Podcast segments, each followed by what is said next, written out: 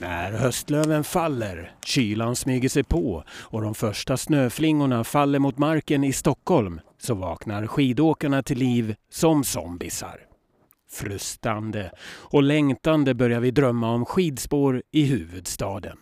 En dröm som ofta, men inte alltid, går i kras. Då kommer krönikan i DN med krav på skidtunnel i Stockholm.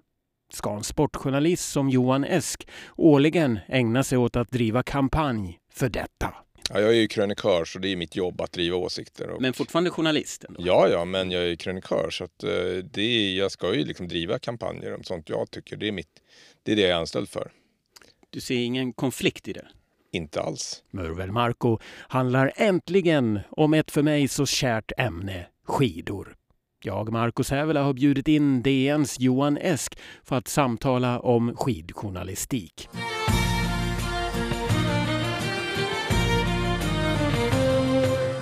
I ren eufori, likt den när jag går i mål i Mora, så släpper jag samtidigt ett bonusavsnitt om Vasaloppet. När eliten gör upp om seger och krans brukar Marco Sävele följa spurtuppgörelsen som han alltid gör, via hörlurar, i spåret.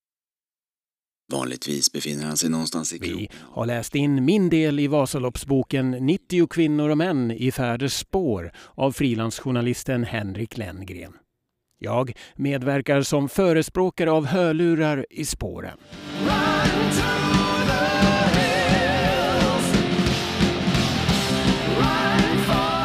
I bonusavsnittet hör du dessutom de låtar jag rekommenderar för varje etapp av det klassiska skidloppet.